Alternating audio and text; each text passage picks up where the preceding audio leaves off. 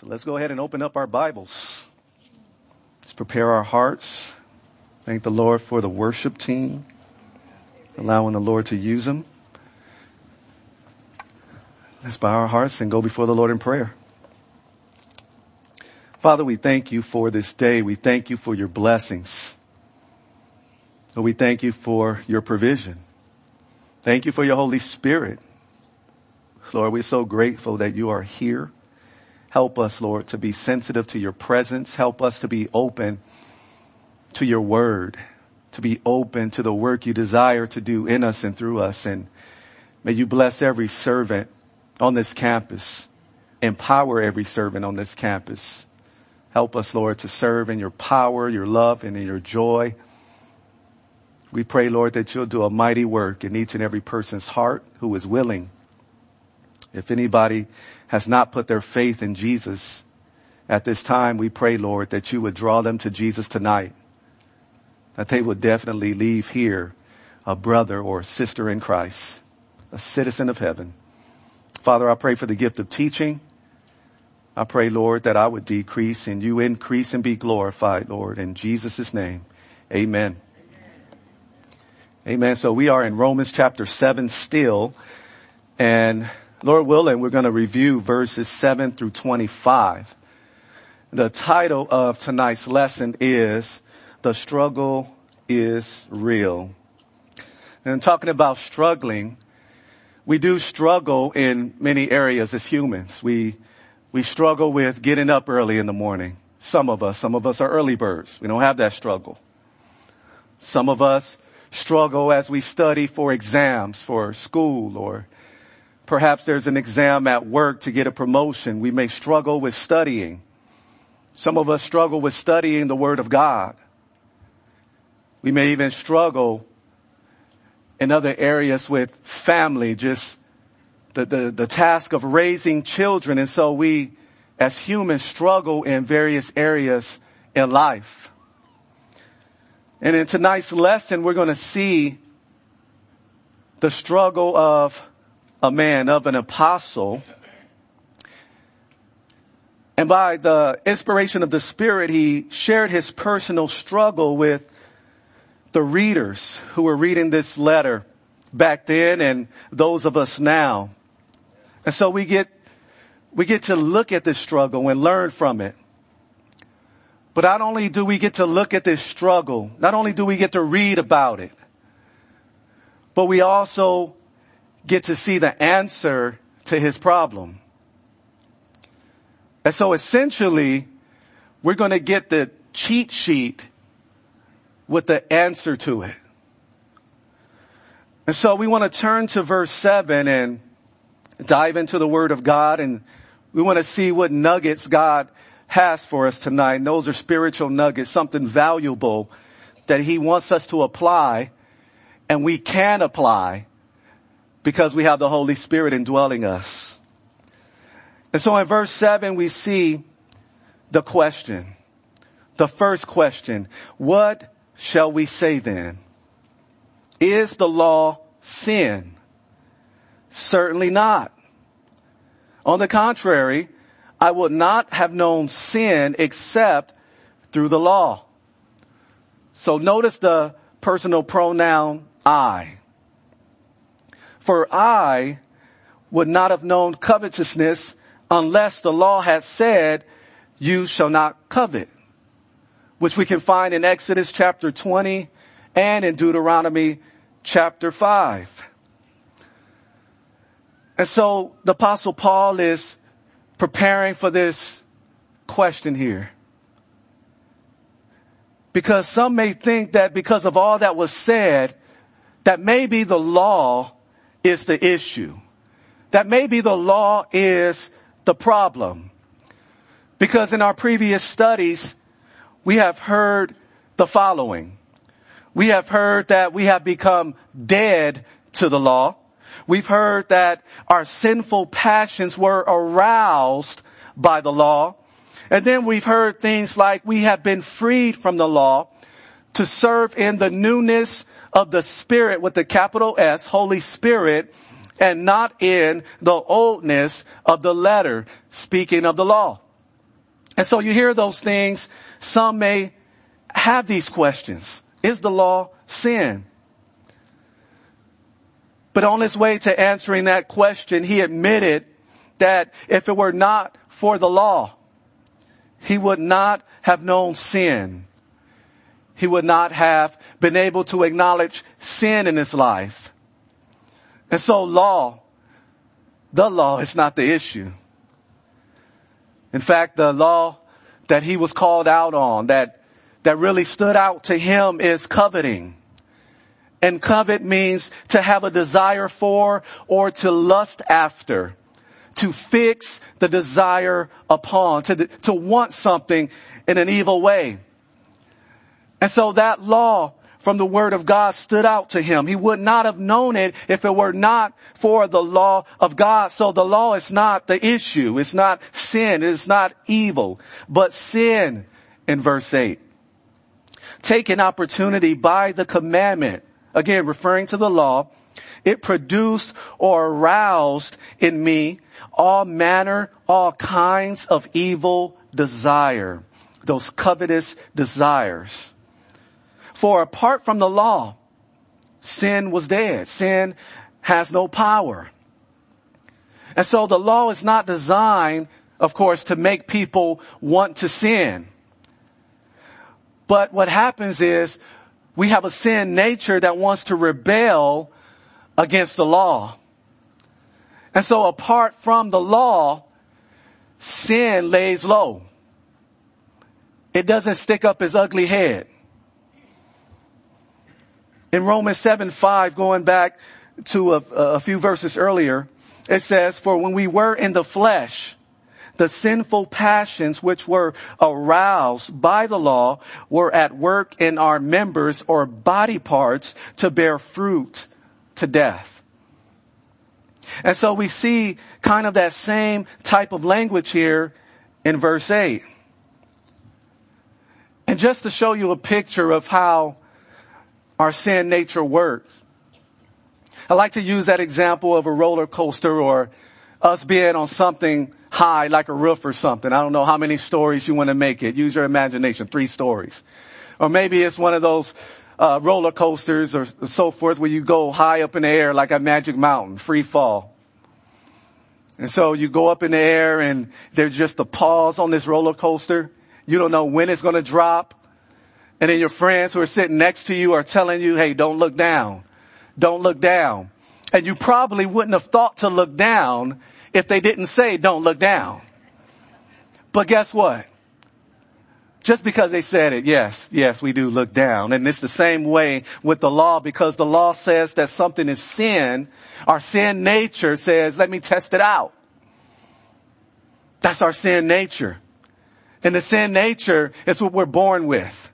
That's what we get from Adam. We have no choice in that and we learned about that a few lessons ago. But in verse 9, the apostle Paul still using the personal pronoun I, he says, I was alive once without the law. But when the commandment came, when the law came, when I was made aware of the law, sin revived and I died.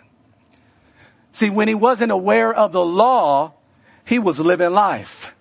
He was living life carefree. He was living life guilt free. As if he was doing the right thing as if there were no issues between him and God. But after being uh, made aware of the details in the law that came from God, then what happened? Sin came to life. Sin revived. And now he realized, oh man, I am spiritually dead. I'm messed up. I'm not as good off as I thought I was. But that's what the law did. And how many of us have been in that spot? we were just living life carefree, living the good life, so to speak. But then the law, the word of God showed us something that, hey, what, what you're doing, what you're thinking about, what you're viewing, that's sin. So many of us have been there as well, so we can relate to the apostle Paul. In verses 10 and 11, it says, in the commandment which was to bring life, I found to bring death. For sin taken occasion by the commandment, it deceived me, and by it, that is by the commandment, sin killed me. And so there's a couple of ways we can understand what is meant by this phrase that the commandment was found to bring death. There's a couple of ways we can understand that. Number one, we can understand it to mean that the law sentences the lawbreaker to death. The one who disobeys just one of the laws. The law says, hey, you're a sinner, you're guilty, you're sentenced to death. We can understand it that way as we look at that phrase that I found that the commandment brought death. But also it could be understood to mean that the law is used by sin to awaken the power of sin in our sin nature. And of course we know that the wages of sin is death. You see, sin does pay, but it pays something that is tough, something that is horrible. It pays death. That's the wages. That's what we deserve. In verse 12 it says, therefore the law is holy and the commandment holy and just and good. And so here you see that the point has been made. Answering the question, is the law sin? So here we get a clear answer. No, it's not. It's, it's holy, it's just, and good. It has to be because it came from a holy, just, and good God. And it reveals his character.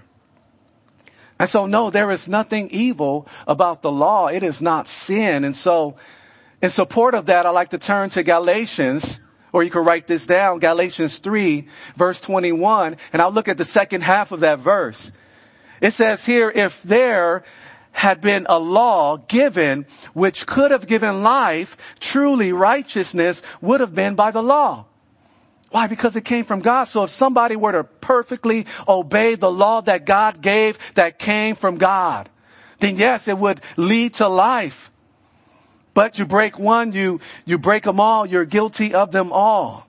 And so no, it is not sin. It is not evil. So has then what is good in verse 13 become death to me? Certainly not. Perish the thought. Get rid of that thought. But sin, that it might appear sin, was producing death in me through what is good. And what is good, again, is a reference to the commandments, to the law. So that sin through the commandment might become exceedingly sinful. In other words, sin, as the commandment shines a light on it, will become sinful beyond measure because we would see sin for what it is. We would see its true ugliness. And you can picture, you can imagine the, the law being like a white background. And you can imagine this, this sin being a, this red stain and it'll definitely stand out. If you wear a polka dot shirt or plaid shirt, it may, that stain may not stand out as much but against the pure white backdrop of the word of God. Sin is going to become exceedingly sinful. We're going to see the true ugliness of sin. And so what the apostle Paul did as the Holy Spirit inspired him in verse 13, what he did was identify the true killer. Because the question was asked, has then what is good become death to me? And of course the question is no, but the killer, as is identified in verse 13, of course, is sin. And so, so far in this lesson, what we've been reading about, as you paid attention to those past tense verbs, you've been looking at pre-conversion Paul. You've been looking at Paul before he became a Christian. So far. Pay attention to the verb tense. That's a hint you can get from that. And if you remember his past, remember he practiced Judaism. He practiced the law, the traditions of the fathers. On top of the law, of course, the sacrifices, all those things, the, the word of God says that he was a Pharisee. He even mentions that about himself. And in regard to the law, he considered himself blameless. He was a strict follower of the law and the traditions. And so for somebody like him with that type of background, if this information about sin, using the law to gain an advantage, if that was revealed to him, who was all about the law, relating to God through the law or legalism. So if that was revealed to him that, that sin uses the law to gain his power, then what does that mean for the legalist today? The person who, who wants to use the law or a set of rules to relate to God today. Instead of being under the banner of grace. What does that mean? It, it means bad news. It's death. They're not going to get anywhere with that. All that's going to happen is that sin is going to gain more momentum. That's what it's talking about here. It, it, it uses what is good to kill folks. It's almost like using uh, something as tasty and delicious as a birthday cake to poison somebody. So that's what it's like when the, when the, when sin uses the law to do its dirty work. In verse 14 it says, for we know that the law is spiritual, but I am carnal. I'm of the flesh, sold under sin. And so this word spiritual refers to things that have their origin with God. And as a result, it's in harmony with God's character. And so that's why the law could be called spiritual. It comes from him. But carnal, of course, means having the nature of the flesh. It's sensual or physical, controlled by animal appetites and is governed by the human nature instead of the Spirit of God. And so when we talk about carnality, we're talking about that which is opposite from being spiritual from being of the Holy Spirit. So being carnal is about pleasing self instead of God.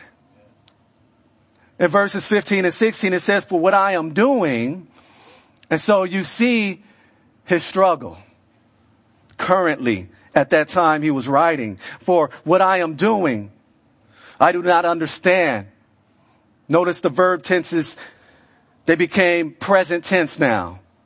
For what I will to do, that I do not practice, but what I hate, that I do. If then I do what I will not to do, I agree with the law that it is good. So by the fact that he acknowledged that he is doing what he really doesn't want to do, that he's doing what he hates to do, by the fact that he is acknowledging that, then he is agreeing with the law. That yes, the law is good. I agree with the law that what the law says is sin is sin. It's wrong. He's in agreement with that. But now it is no longer I who do it, but sin or that sin nature that dwells in me, that dwells in my flesh. For I know that in me, that is in my flesh, that is in my sin nature, I know that nothing good dwells. Nothing good is there for to will is present with me. To do the right thing is in my heart, is in my mind to do, but how to perform what is good I do not find. For the good that I will to do, that I want to do, I do not do, but the evil that I will not to do, that I practice. What's wrong with me? He must have been saying in his mind. Now if I do what I will not to do, it is no longer I who do it, but sin or that sin nature that dwells in me. So verses 20 and verse 17, they, they, they seem to be saying the same thing. I find then a law.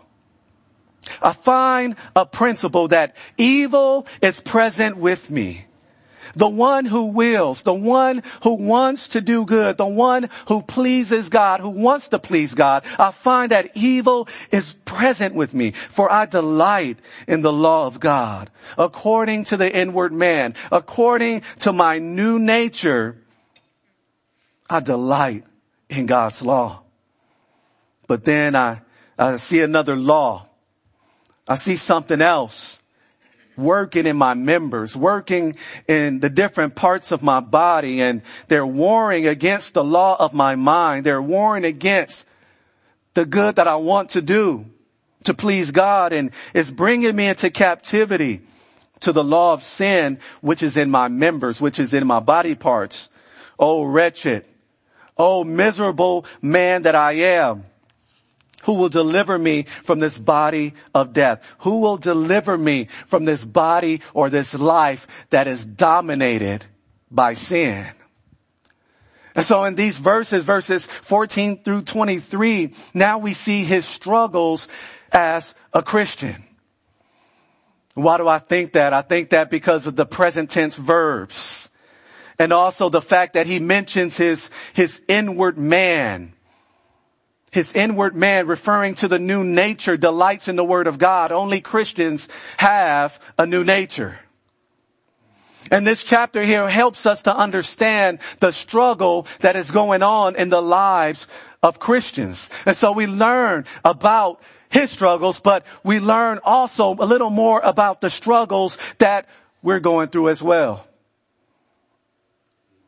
And the title of this message, of course, as I mentioned earlier, is the struggle is real.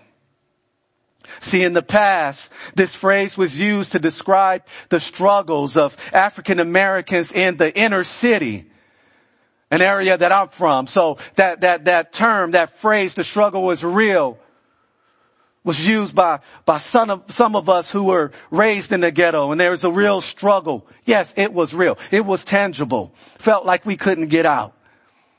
Some of us didn't think we would make it to 20 or even 30 years of age. The struggle, yes, was, was real. But today, of course, this phrase is used as slang. And it's used to describe a, a frustrating situation. And, and sometimes the, the, this slang, this phrase, the struggle is real, can be used in a humorous way. For example, if you're having a Taco Tuesday night, you don't have any shredded cheese. But what you do, you tear, I haven't done this, but some people may tear up sandwich cheese and put it on the taco, post it online and say, hey, the struggle is real. you got a hole in your shoe like I did when I was in elementary school. I had a hole in my shoe one time and so I know you're going to laugh. So I'm not going to say don't laugh. So what I did to make sure that those shoes lasted a little longer, I stapled them. And so I could have said back then that, hey, the struggle is real if I had social media. And so sometimes it's used in a humorous way, especially these days. But for the Christian, for the Christian, we can seriously say that yes, this, this struggle is real. Yes, Apostle Paul, I understand what you're saying. I understand what you were going through and Christians in your day were going through. Because today, yes, we, we have some of those same struggles and there is a reason for the conflict that is within Paul, that was within Paul. Of course, when he was in, when he was alive walking on this earth and there's a reason for this conflict that was within us, that is within us. And the reason, of course, is that the believer has two natures. The believer has the nature that comes from Adam, the sin nature, that nature that, that wants to sin, that wants to give in to sin all the time. That nature that when it sees the law, when it sees the word of God says, I ain't doing that. I'm not going to obey that. I'm going to go the other way. That's the, that's the tendency that we all are born with. And believers, thank God we, we do have another nature. We have a new nature. And that new nature is from God. That new nature is by choice. That new nature is by decision. A decision that we make. See, we couldn't make that decision when we were born.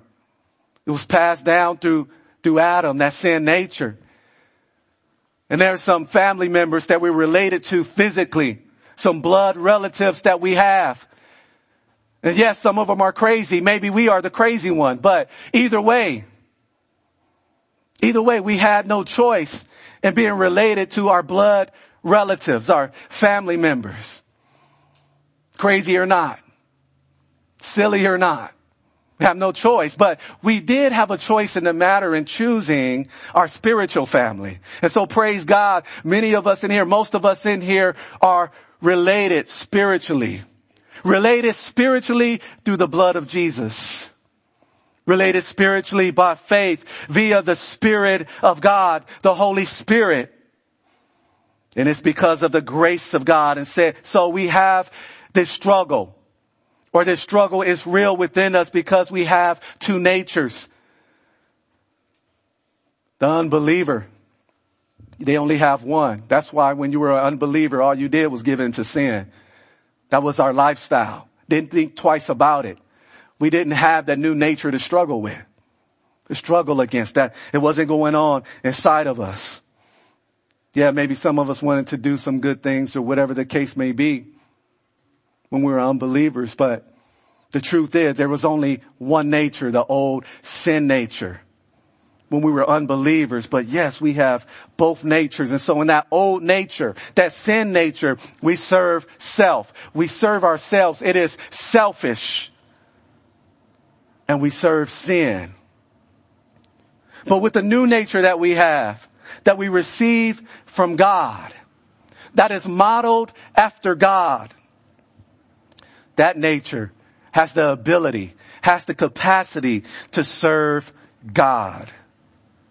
And so that's why the apostle Paul, cause some of you may have gotten confused about this, but that's why he said in verses 17 and 20, where he says, now, if I do what I will not to do, it is no longer I who do it, but the sin that dwells in me. So, so some of you may have thought, so apostle Paul, are you pushing off that responsibility for the sin you committed or maybe that sin of omission? Are you passing off that responsibility? Are you not owning it so you don't have to confess and repent it to God? No, what is he saying? He's saying that, hey, that's, that's not me anymore. He's saying that I have a new nature. And so my new nature that's from God, that's modeled after God, that new nature is not with sinning. So no, the new me, the new man, and you'll see that term in the scriptures in the New Testament, the new man we have from God. No, that doesn't sin. So what's sinning? So what is sinning? It is the, it says it's the sin that is in him, that, that sin nature that dwells within him.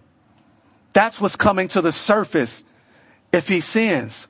And so we have a choice. Are we going to yield our minds? Are we going to yield our wills? Are we going to yield or present our bodies and allow our sin nature, our old nature, which is really should be ineffective in us through Christ? Are we allowing that to rise up and have control over us or influence us? Are we allowing that new nature from God to have the influence over our mind, over our will, as well as over our body?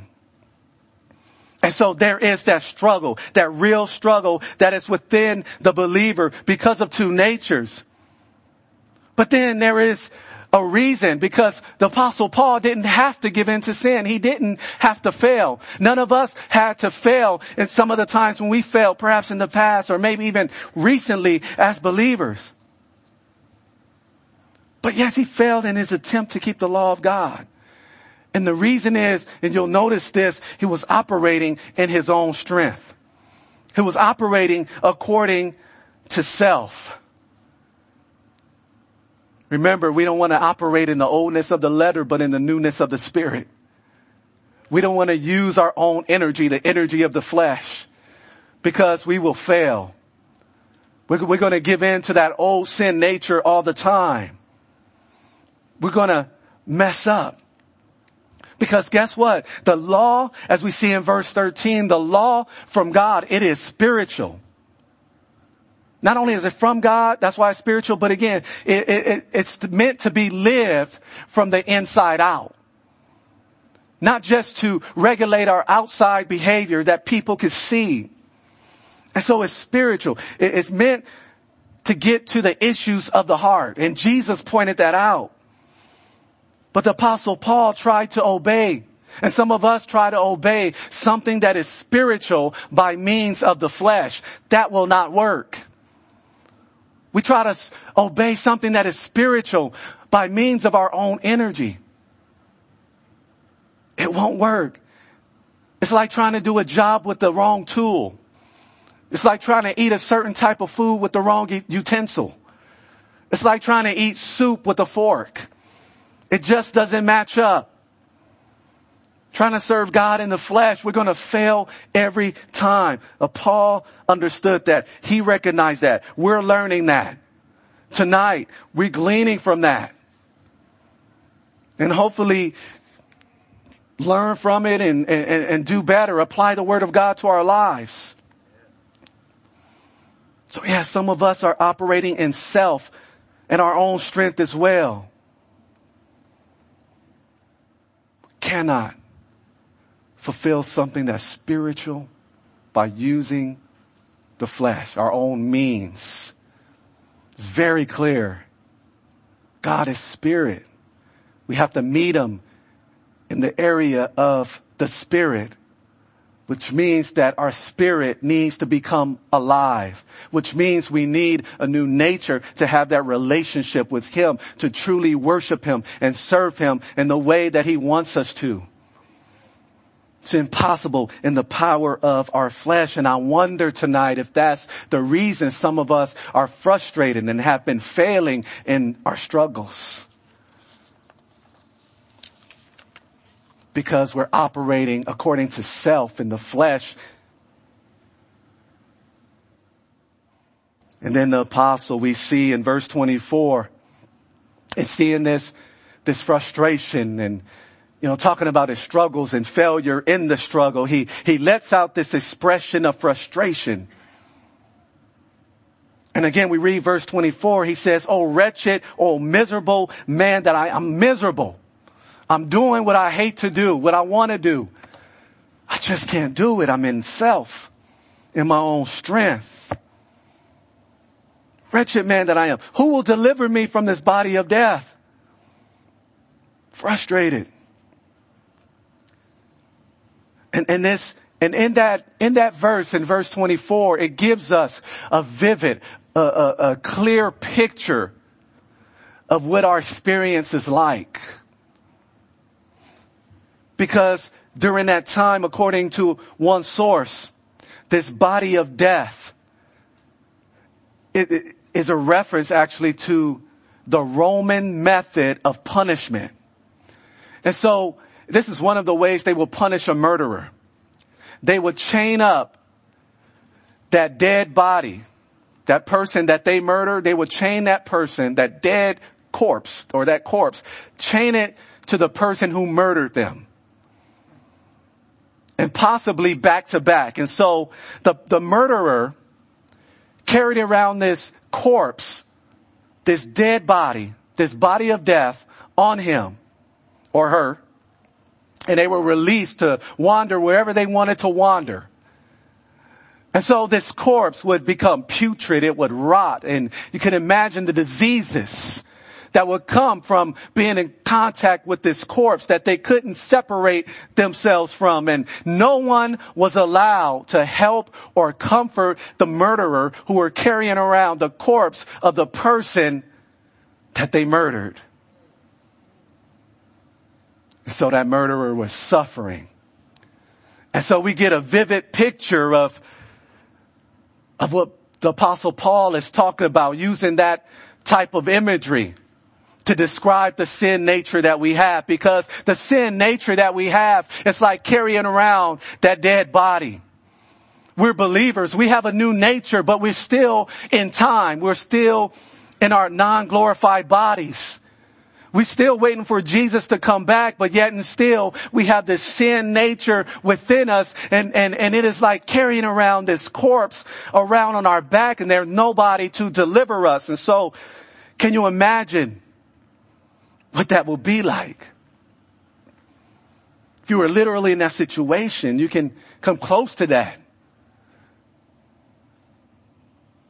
And yes, the apostle Paul, he felt that no one could deliver him, that there was no help Just like there was no one who could deliver or help the murderer who had to carry around that corpse. They were not allowed to. So Paul felt that, okay, who, who can help me? And I'm just wondering tonight, have you been in that place? Maybe you are there in that place right now. When you're struggling, you, you know that you put your faith in Christ, but you feel this struggle within you and you're like, man, I, I really love the Lord and I go to these various services. I go to Wednesday night. I go to men's study, women's study, Saturday morning men's study. I even go to prayer service and home fellowships. I read the scriptures morning, noon and night and yet still and still I feel this battle within and I, and I feel this, this sin nature like this body of death taking over me. So now I begin to do those things that I really don't want to do that I know displeases God and yet and still I fail. Yet and still I sin and pastor told me that the Holy Spirit indwells me, but yet and still I fail. Who will deliver me from this body of death? Some of you may have asked. And for Paul and for believers like us, there is an answer to the question and praise God that he doesn't leave us hanging. So all of us, we don't get to leave here depressed. So don't you leave early. Because the answer is in, is in verse 25. He says, I thank God through Jesus Christ our Lord. So then with the mind, with the mind that is influenced by the new nature from God, I myself serve the law of God, which is spiritual, right? But with the flesh, with my sin nature, my sinful nature, that serves the law of sin. And it reminds me of a scenario. Sometimes as we think about that answer, that answer being Jesus, it, it just reminds me of cooking. And I'm not a big, you know, I don't know if that's the right term, cooker. I'm not a chef. I think I need to put that word in a dictionary. I just made up something. So I'm not big on that, but can you imagine you're cooking something? You, you, you cooked it, you baked it several times. So you know what it tastes like. But just this one time, you, you bake it, you cook it, maybe you grill it, fry it, whatever the case is, and, and you taste it this time and something's not right. And what you discover is that you, you, you missed something. You missed an important ingredient. And that's what it's like when we try to obey the word of God. When we try to obey God's laws. And we, and we try to operate in the flesh but my hope is that eventually we will discover what the apostle Paul shared with us, that Jesus himself is the missing ingredient.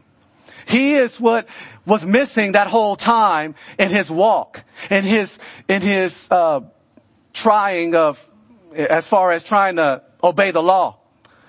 Jesus is what was missing, the missing ingredient in his efforts, some of our efforts. He is the answer to living victoriously over our flesh, over that sin nature. So we won't fail. But why Jesus? Why is Jesus the answer? And number one, Jesus is the answer because, because of Him. Because of Him, we don't have to fall into sin. We don't have to be ruled by sin because Jesus said that He sets us free in John chapter 8 verse 36 it says, therefore, if the son makes you free, you shall be free indeed. And if you read those verses in context, it's talking about freedom from sin.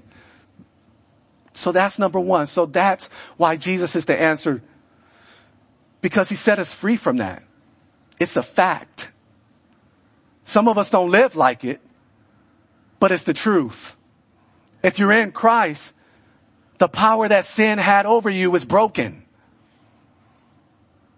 Now we have to live like it. We shall be free indeed. Whoever the Son makes free. And indeed means If we use today's language, it means for real. We are free for real, not for fake in Christ. And number two, as we talk about why Jesus, why is he the answer to this victory over our flesh, to this victory over failure? The second reason is through faith in him, we have that new nature. That's the second reason. Through faith in him, we have the new nature. If it weren't for him, we would just be stuck with the old nature. That's it. Would not have the capacity to serve God. And it is through that new nature that the Holy Spirit works through. And in our next study, actually in, in chapter eight, we'll talk more about that, about the Holy Spirit. So I don't want to spend too much time on number two. And so we have number one, because Jesus set us free. That's why he's the answer to overcoming the struggle. Number two, through faith in him, we've received that new nature that's capable of obeying God. And then number three, through faith in him, eventually, yes, we will be delivered. We'll be delivered from that sin nature. We'll be delivered from these corruptible bodies. It's one day we we are going to get a glorified body that will not sin. We'll get a glorified body that doesn't die, that doesn't feel pain anymore. Yes, we'll get that glorified body. So yeah, in the future, and that is the final stage of salvation. That's why when you read about salvation or where it talks about saving or so forth in the scriptures. Sometimes it speaks of salvation in the past tense because there is a past tense aspect to salvation. It's called justification. That's once and for all, all God, declaration that we are righteous, we have a right standing with God. But then you see scriptures that talking about us being saved. That's a process of salvation. That's where we are right now if we're still living in these bodies. And the fancy word, we heard it many a times, is sanctification, but that final stage of salvation, where, where you see it talks about salvation as future, where you hear about scriptures or you read about scriptures where it says our, our salvation is nearer today than it was when we first believed.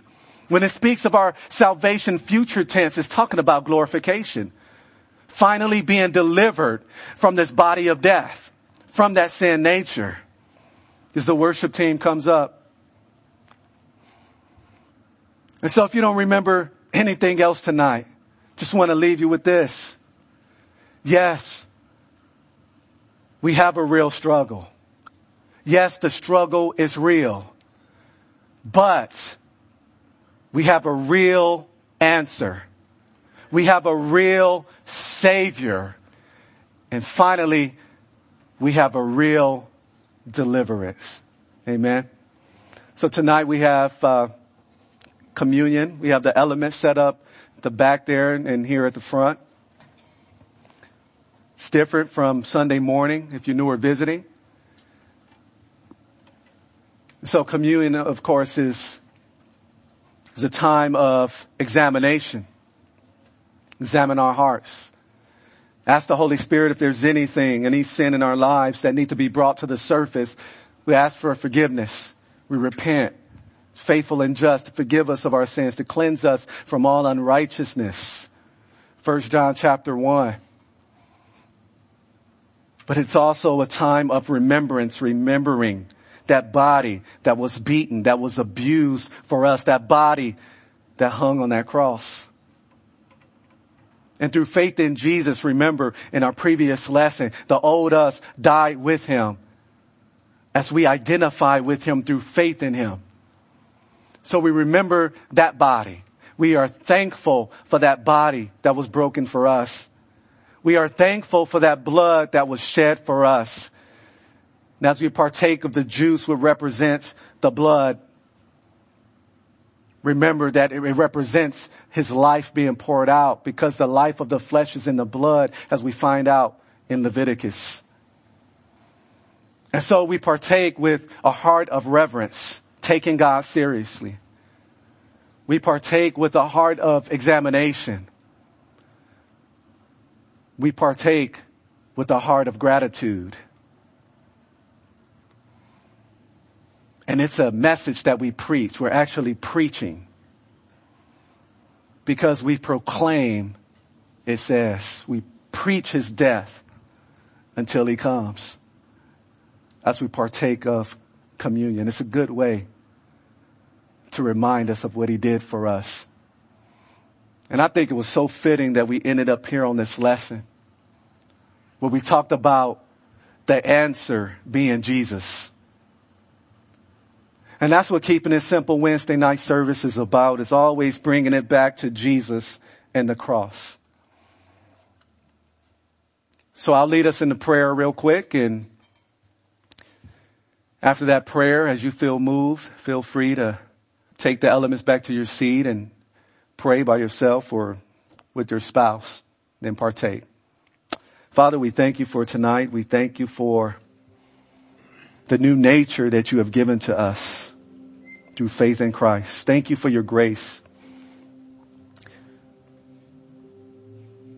We thank you, Lord, for your Holy Spirit.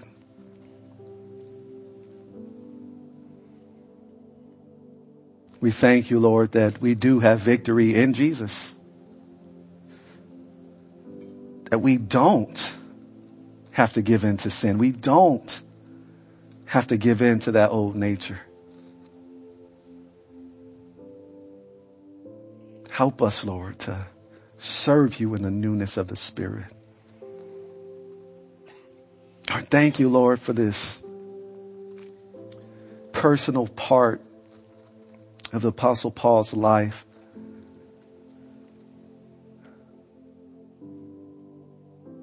Lord, he was a faithful servant of yours and we pray that you help us to be faithful, Lord.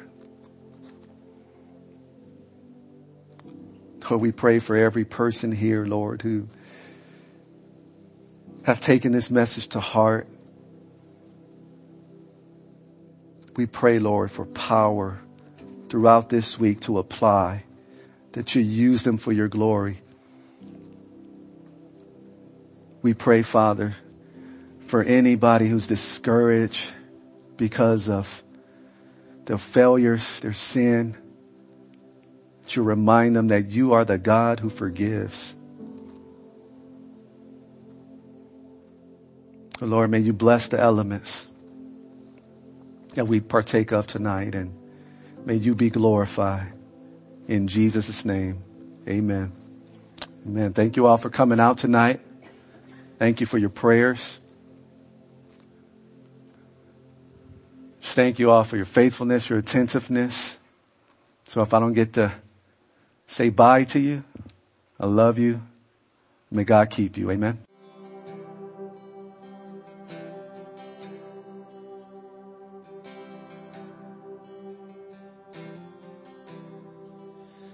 For the throne of God above, I have a strong perfect plea. A great high priest whose name is love.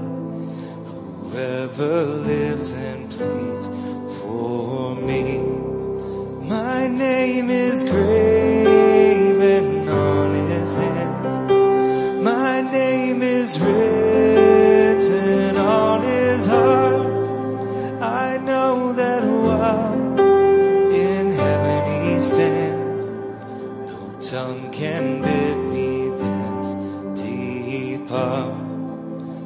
tongue can bid me that deeper. When Satan tempts me to despair and tells me of the guilt within, word I look